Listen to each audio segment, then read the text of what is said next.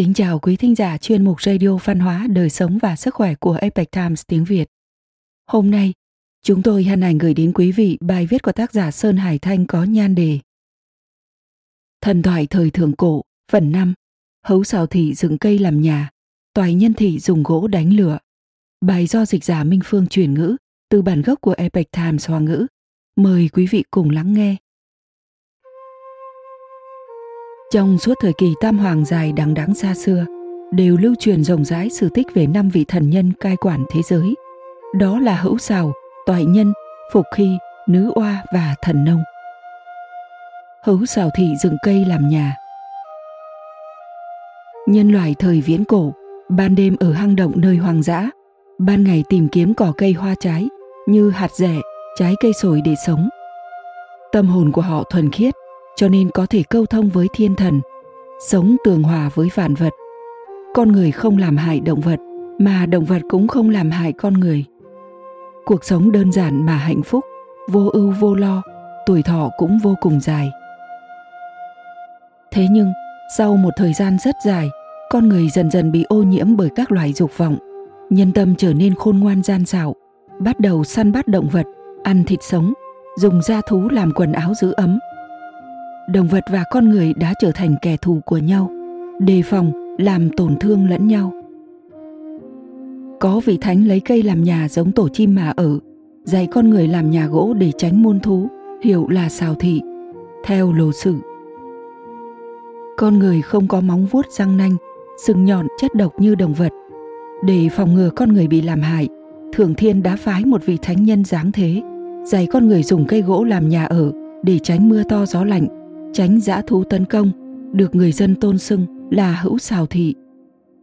Theo truyền thuyết, hữu xào thị đã truyền thừa tổng cộng hơn 100 thế hệ, tương đương với hơn 3.000 năm. Toài nhân thị dùng gỗ đánh lửa. Mặc dù hữu xào đã dạy con người dùng gỗ làm nhà, nhưng con người thời đó ăn thịt cá sống nên thường hay mắc bệnh tật. Vì thế, Thường Thiên lần nữa phái một vị thần nhân giáng hạ nhân gian – nhiệm vụ của ông là dạy con người biết lấy lửa, làm chín thức ăn. Người dân biết làm nhà ở nhưng chưa biết ăn thức ăn chín. Toài nhân thị vì thế mà dáng hà vậy. Theo thống chí tam hoàng chí. Để hoàn thành nhiệm vụ mà thường thiên giao phó, ông thường quan sát sự chuyển động của các vị tinh tú trên trời, tìm hiểu các thuộc tính của ngũ hành từ trời đất và biết được sự kỳ diệu của lửa. Đồng thời, ông bắt đầu du hành một ngày nọ, ông đi đến một nơi gọi là Toại Minh Quốc. Ở đây không có sự luân chuyển của bốn mùa, không có phân chia ngày đêm. Nhìn về phía trước chỉ thấy một cây đại thụ cao lớn, đứng sừng sững trong lãnh thổ. Cành lá đan xen vào nhau, bao trùm trăm vạn mẫu, được gọi là toại mộc. Thánh nhân đi khắp các thời không vũ trụ rất lâu, khi cảm thấy mệt, bèn ngồi dưới tán cây đại thụ nghỉ ngơi – ngước nhìn lên cây đại thụ kỳ lạ che kín bầu trời.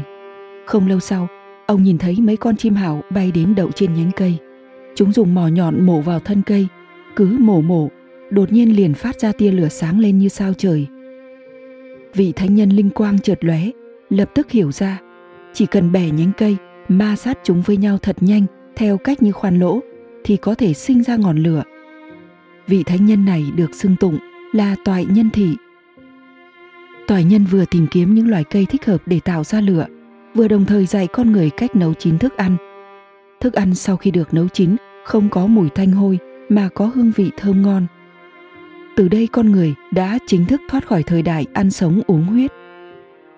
Tục truyền, toại nhân thị truyền thừa qua 8 đời, chỉ vì thiên hạ 530 năm. Hệ thống thắt nút dây ghi chép sự việc. Ngoài việc dạy con người sử dụng lửa, Toài nhân thị còn dạy con người phương pháp khắc gỗ, thắt nút dây để ghi lại các sự việc. Vào thời điểm đó, con người chưa có chữ viết, toài nhân đã dạy con người sử dụng các ký hiệu trừu tượng, khắc dấu lên gỗ và thắt nút dây thừng để ghi chép lại những việc lớn nhỏ xảy ra trong thiên hạ. Thời chưa có chữ viết, toài nhân thị bắt đầu sáng tạo ra cách thắt nút dây thừng để ghi nhớ sự việc, lập ra nền tảng truyền giáo, làm hưng thịnh con đường giao dịch theo cương giám dịch chi lục. Làm ký hiệu, thắt nút dây thừng để ghi chép sự việc, nhìn thì có vẻ đơn giản, kỳ thực là một phương thức ghi chép vô cùng tiên tiến, Có thể nói, đây là một bộ tiên thuật hoàn chỉnh và có hệ thống mà thần truyền dạy cho con người. Cũng giống như bát quái sau này hoặc mã vạch của thời hiện đại.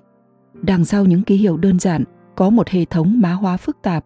Vì vậy, nó không hề đơn giản như cách hiểu thông thường là việc lớn thì thắt nút lớn, việc nhỏ thì thắt nút nhỏ. Ví dụ, dây thừng có thể có màu sắc khác nhau để biểu thị sự phân loại. Nút thắt có thể có hình dáng khác nhau để biểu thị cho sự việc khác nhau.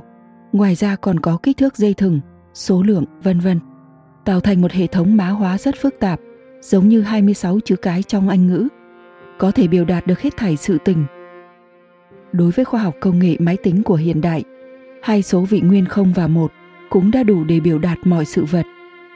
So sánh với nhau, hệ thống thắt nút dây của con người thời thượng cổ còn phức tạp hơn so với mã hóa hai vị nguyên máy tính của thời hiện đại.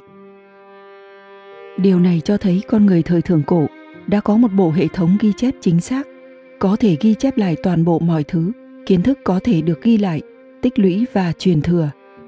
Do đó, theo sách sử ghi chép lại, phương pháp thắt nút dây ghi chép sự việc của thoại nhân thị đủ để thiết lập một nền tảng cho truyền giáo, phát triển hưng thịnh giao dịch. Đây quả thực là một dấu mốc quan trọng đối với nền văn hóa của nhân loại thời viễn cổ. Quý thính giả thân mến, chuyên mục radio văn hóa, đời sống và sức khỏe của Epoch Times tiếng Việt đến đây là hết. Để đọc các bài viết khác của chúng tôi, quý vị có thể truy cập vào trang web epictimesviet.com. Cảm ơn quý vị đã lắng nghe, quan tâm và ghi danh theo dõi kênh. Mến chào tạm biệt và hẹn gặp lại quý vị trong chương trình lần sau. Kính chúc mọi điều bình an và tốt lành tới quý vị cùng người thân.